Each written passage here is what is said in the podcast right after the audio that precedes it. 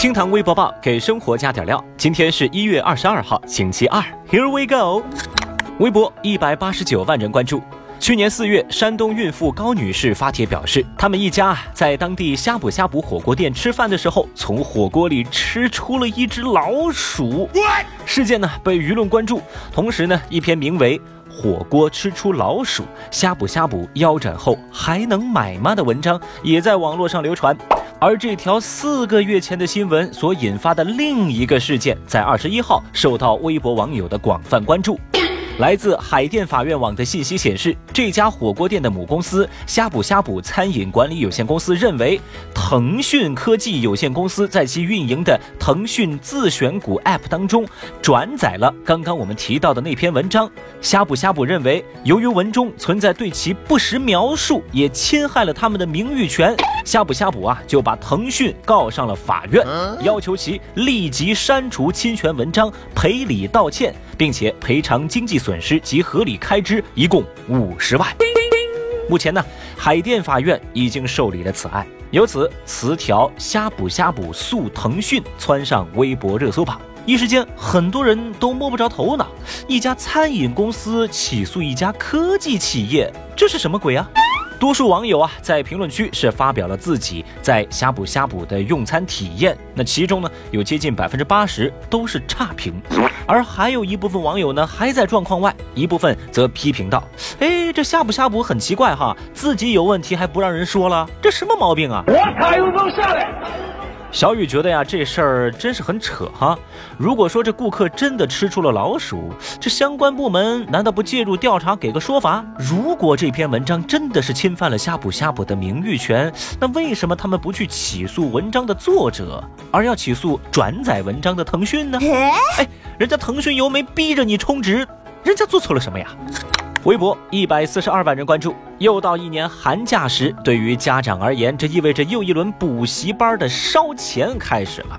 日前就有记者采访了多位家长，他们表示啊，给孩子报的奥数、小提琴、舞蹈、主持人、英语等寒假班的花费啊，算下来几乎都是三万块起步，上不封顶。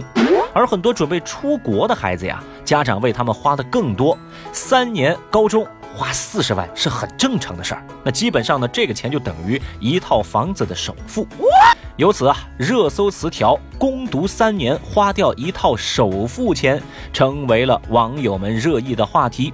有人就说，这可怕的就是啊，除了现在要花钱，以后孩子长大了买房还得让你给他付首付，哎呦，真是不敢想象啊。也有人说，养一个孩子的钱呢，都可以去奢华养老喽。另外啊，有网友也在提问说：“你看现在的家长一边抱怨养孩子贵，一边呢大手笔的为教育消费，那到底什么才是对的呢？”正在听节目的各位，你又怎么看待这个问题呢？欢迎在评论区留言来谈谈您的看法吧。微博一百二十八万人关注，这一提到孩子的话题，真的停不下来。二零一九年春运正是在二十一号开始，有人就说啊，在路上遇到了熊孩子怎么办呢？于是网友提议，火车上能不能单独设立儿童车厢，把这些熊孩子们都放到一个车厢里面去？没想到啊，中国铁路总公司客运部主任黄鑫对此回应说：“哎呦，网友们的想法呀，很有创意。”其他围观的网友倒是对这个想法表示支持，甚至还有网友提议说：“哎呀，那个能不能加一个打呼噜专用的车厢呢？加一个看视频开功放专用车厢、吐痰专用车厢、脱袜子抠脚专用车厢。”总之嘛，网友们是脑洞大开，聊的是不亦乐乎。嗯，在这儿呢，小雨也提个建议，能不能设立一个情侣专用车厢？啊，关爱动物，从小雨做起。最后，我们再来看二十一号微博热搜榜的其他情况。二十一号，新华社报道说，广东初步查明基因编辑婴儿事件，贺建奎自筹资金私自组织伪造伦理审查书。调查组有关负责人表示，对贺建奎及涉事人员和机构将依法依规严肃处理，涉嫌犯罪的将移交公安机关处理。对已出生婴儿和怀孕志愿者，广东省将在国家有关部门的指导下，与相关方面共同做好医学观察和随访等工作。消息引起了微博一百六十五万人的关注。二十一号，五八同城是发布了一份报告，说，二零一八全国送餐员平均的薪资达到每月七千七百五十块。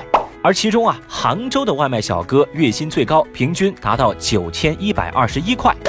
这样的薪资水平呢，甚至超过了有一些行政或者是文员这些白领岗位，甚至啊，也超出送餐员的期望薪资。有网友就说：“哎呀，别拦着我，我要去送外卖喽！”其实啊，还有六十五万微博网友参与了相关话题的讨论。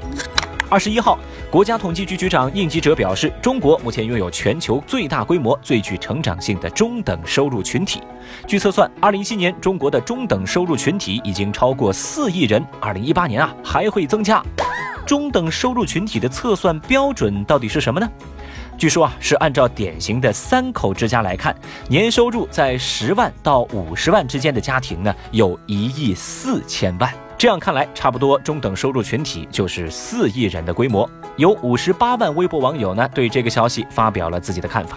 嗯，没错啊，身背着八十万房贷的小雨表示：“我加上我的爸妈，我们没给国家拖后腿，我们家呀是中等收入群体。”厅堂微博报，下期节目接着聊。本节目由喜马拉雅 FM 独家播出。